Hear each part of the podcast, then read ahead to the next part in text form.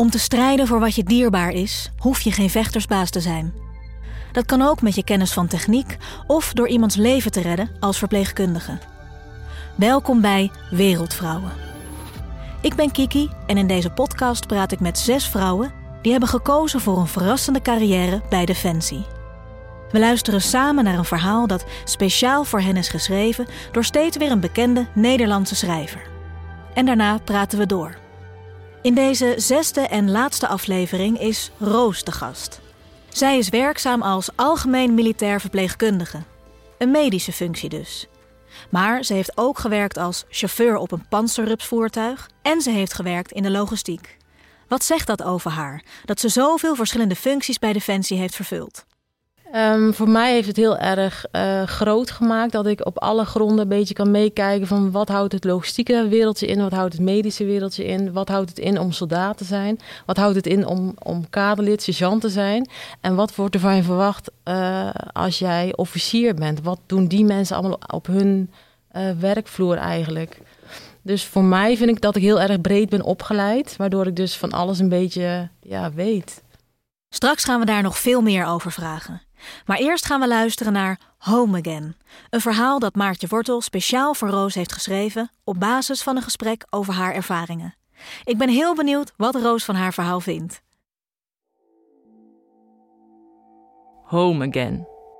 In een boekje van Koleka Putuma las ik het volgende gedicht. And then you will realize that coming home and going home do not mean the same thing. Hier moest ik aan denken toen ik met Roos sprak. Zij werkt als algemeen militair verpleegkundige bij Defensie.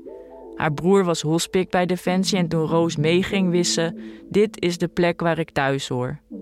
En dan realiseer je dat thuiskomen en naar huis gaan niet hetzelfde betekenen. Voor iemand als jij en ik is het bijna niet te begrijpen. Wij zijn burgers. We werken en eten en slapen en drinken. Soms gaan we naar de bioscoop, soms maken we ruzie, krijgen we kinderen, bezoeken we verjaardagen, zitten achter de computer, worden moe. Dat is wat wij een thuis zouden noemen. Een voordeur met een paar sleutelgaten, misschien een tuin of een balkon, met een beetje geluk op het zuiden. Voor de meeste mensen is naar huis gaan en thuiskomen hetzelfde. Maar als je bij Defensie werkt, zoals Roos, is thuiskomen tijd doorbrengen met je maten. En werken. Veel en hard werken. Altijd onder onverwachte omstandigheden, nieuwe gebieden en mensen ontmoeten, anderen helpen. Roos zegt dat mensen die bij Defensie werken wel de burgermaatschappij begrijpen. Zij moeten er in zekere zin ook aan meedoen. Ze weten hoe het is om na je werk thuis te komen. Een groot verschil is alleen dat de burgermaatschappij vaak niet begrijpt wat er bij Defensie gebeurt. Ze denken niet zelden alleen maar aan vechten. Het is bijna niet uit te leggen, zegt Roos. Als ik haar vraag dat toch te doen, zegt ze dat ze meteen op de eerste dag dat ze begon te werken bij Defensie voelde dat ze aan één blik met de ander uit het peloton genoeg had. En hoe langer ze samenwerkten, hoe meer tijd ze samen doorbrachten, af en toe verliefd op elkaar werden, hoe makkelijker iedereen elkaar aanvoelde. Je draagt samen het geluk, je draagt samen het verdriet. Zoals bij een grote liefde. Je werkt continu onder stress en daardoor weet je hoe je keuzes moet maken. Soms snapt Roos niet waar mensen in de burgermaatschappij zich druk om maken. Misschien hebben ze niet genoeg gezien of meegemaakt. Roos begon als logistiekeling toen ze negentien jaar was. Ze moest de eenheid bevoorraden, is in die tijd een kameraad verloren... en in Afghanistan kwam er een kindje met een baby in de rugtas naar de compound om om hulp te vragen. Het babytje was helemaal verbrand omdat er kokend water over hem heen was gegooid. Ze hebben het kindje behandeld, maar het nooit meer teruggezien. Die verhalen horen er ook bij... Als ik vraag of Roos zelf kinderen wil, zegt ze dat er wel mensen zijn die bij Defensie werken en kinderen hebben, maar dat ze het zelf niet zou kunnen combineren. Ze wil honderd procent aanwezig zijn bij wat ze doet. En Defensie is altijd haar droom geweest. Op een dag werd Roos wegbezuinigd. Ze is in een verpleeghuis gaan werken waar ze opnieuw papieren voor moest halen. Ik wist alles al, zegt ze. Als je bij Defensie werkt, is het een snelkookpan. Werkelijk alles komt voorbij. Ze miste het om te werken met een groep mensen die elkaar als vanzelfsprekend aanvoelen. In de normale wereld is dat toch anders. Soms eenzaam. toen ze bij een schoonheidsspecialist op de bank lag en haar per toeval verteld werd dat Defensie verpleegkundige zocht, twijfelde ze geen moment. En nu is ze terug thuis. Dit is wie ik ben, zegt ze. In tweeduizend eenentwintig wordt Roos weer uitgezonden. En als ik haar vraag of ze ook de vijand zou redden, mocht dat nodig zijn, zegt ze: ja, natuurlijk. Ik wil mensen redden, daar gaat het om. Mij is het duidelijk. Waar Roos ook gaat, als het met haar peloton is, is ze thuis. Ja, ja. Het raakt mij wel. Het is, het is heel mooi. En um, dit is wat ik ben. Dit is gewoon puur, ja. Heel mooi, echt heel mooi uh, omschreven. Ja, beter kan ik niet zeggen. Het is gewoon super tof. Roos is duidelijk geraakt door het verhaal. Kan ze uitleggen hoe dat komt? Um, ik denk dat, um, dat ze het heel goed beschrijft, het stukje van thuiskomen. Ik heb het gewoon um, heel erg gemist. twintig dertien moest ik dienst uit. Dat was een soort gedwongen positie.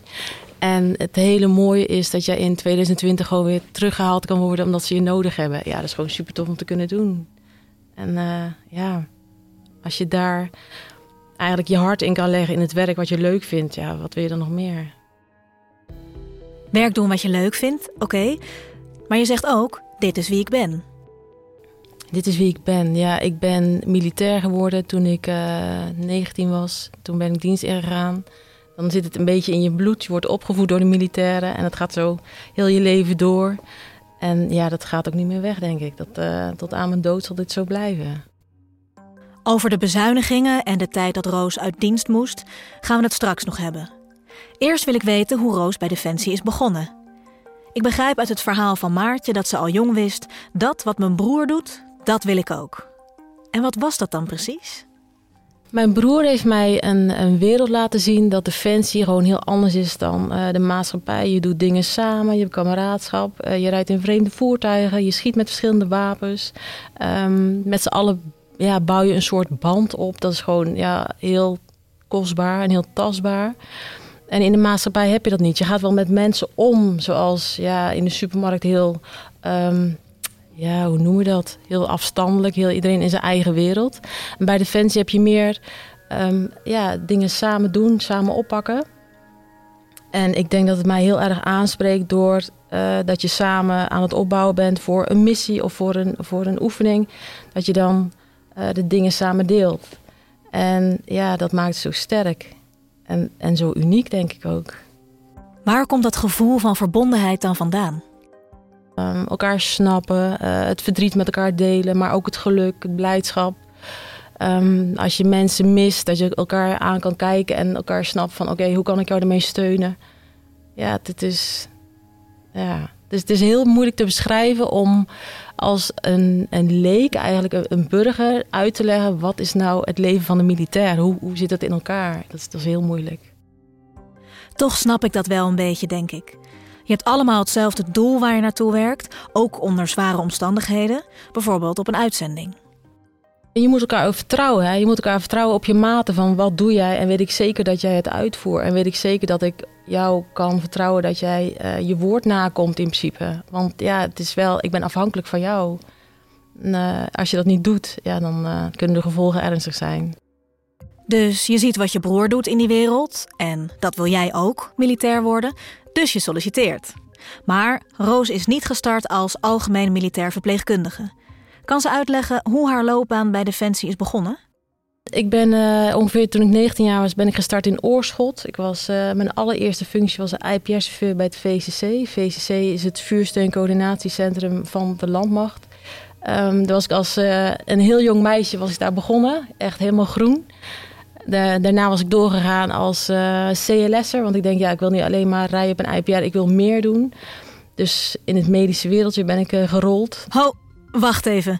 Dus begonnen op een I P R, als chauffeur van een rupsvoertuig, een kleine tank eigenlijk.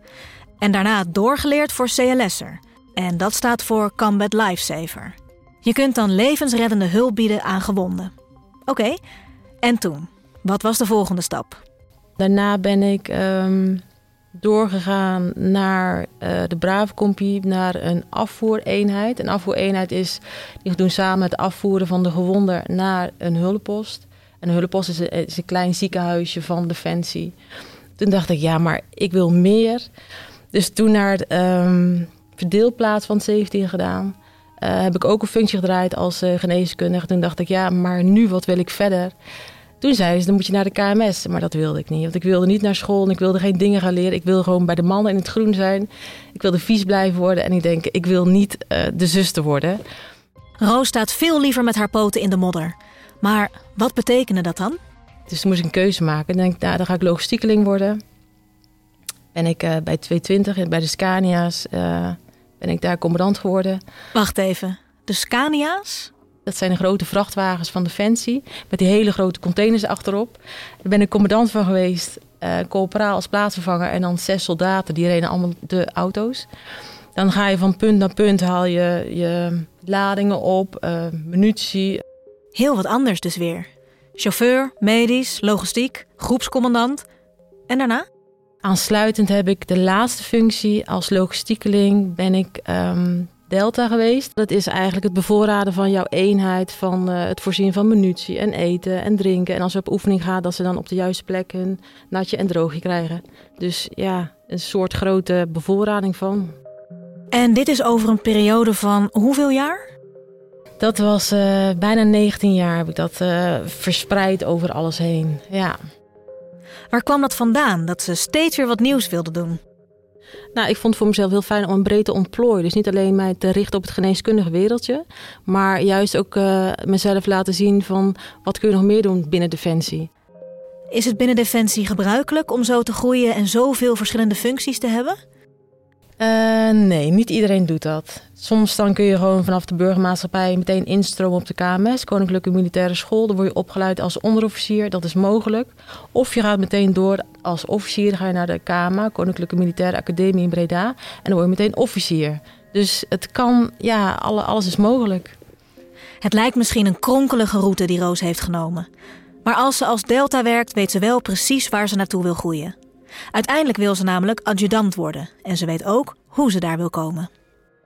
En toen dacht ik, ja, dit is gewoon tof. Ik heb heel mijn carrière uitgestippeld. Dit, dit is het gewoon. En toen moest ik dienst uit. twintig dertien zeiden ze bezuinigingen. Het stopt hier. Denk ik, ja, maar en nu dan? In twintig dertien wordt er bezuinigd bij Defensie. Een keuze van de politiek die voor Roos heel veel impact had. Hoe was het voor haar om die deur achter zich dicht te moeten trekken? Nou, ja, dat was met een lach en een traan, omdat ik, ik wilde Defensie niet verlaten. Ik had alles al uitgestippeld van wat is dan mijn laatste functie. En dan ga je dus eigenlijk met, uh, ja, met een brok in je hart ga je dienst verlaten. En eigenlijk wil je het niet, maar ja, je doet het toch wel. Want je hebt eigenlijk niet echt veel keus, want daar stopt gewoon eigenlijk jouw carrière. En dat was heel erg zuur. Maartje zei het al in het verhaal. Na haar vertrek bij Defensie ging Roos werken als verpleegkundige in de burgermaatschappij. Wat was het grootste verschil? Wat miste ze het meest? In de maatschappij is het veel meer um, einzelgangers, veel meer ik, ik, ik. En bij Defensie is het veel meer het teamwerk, met elkaar werken, uh, een doel hebben waar we naartoe gaan met z'n allen. En dat merk je wel. Er zijn echt twee verschillende werelden. Als soldaat zijnde word je een soort gedrild van het samen dingen oppakken, het samen opbouwen van tenten, het samen uh, oefenen, uh, naar een uitzending toeleven met z'n allen samen. En in de maatschappij heb je dat niet. Je hebt je werk en je gaat naar huis. En je doet wel samen uh, de opdrachten uitvoeren, bijvoorbeeld voor het zorgen van een patiënt. Maar je hebt veel minder het teamgeval, uh, het teamgevoel samen. Dat, dat mis je enorm. Zes jaar lang miste Roos dat kameraadschap. Het aan een half woord genoeg hebben. In een geoliede machine werken en precies weten wat je aan elkaar hebt. En toen hoorden ze dus dat er weer verpleegkundigen nodig waren bij Defensie. Hoe was dat?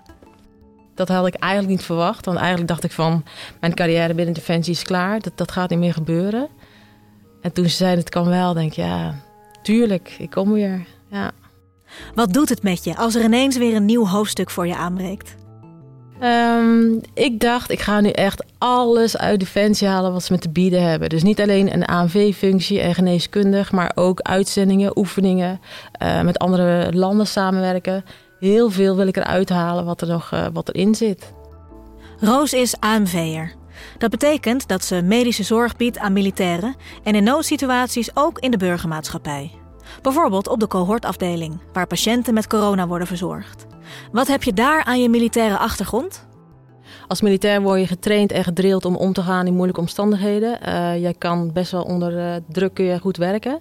En ik merk op de corona-afdeling, als er uh, spitsuur is van patiënten, uh, dat wij als militair veel meer rust bewaren, waardoor we dus goed kunnen handelen. Welk advies heeft Roos voor wie luistert en denkt, wat gaaf zo'n baan bij Defensie, dat wil ik ook wel.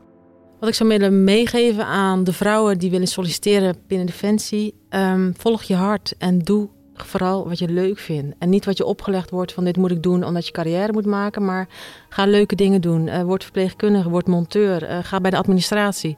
Doe een opleiding en ontplooi jezelf. Want bij Defensie kun je heel veel dingen doen. Echt heel veel. En met die boodschap van Roos zijn we aan het einde gekomen van deze podcastreeks. Veel dank aan haar en ook aan de andere wereldvrouwen die hebben verteld over hun baan bij Defensie. En zat je nou te luisteren naar deze podcast en denk je, dat is misschien wel wat voor mij? Kijk dan op werkenbijdefensie.nl slash vrouw.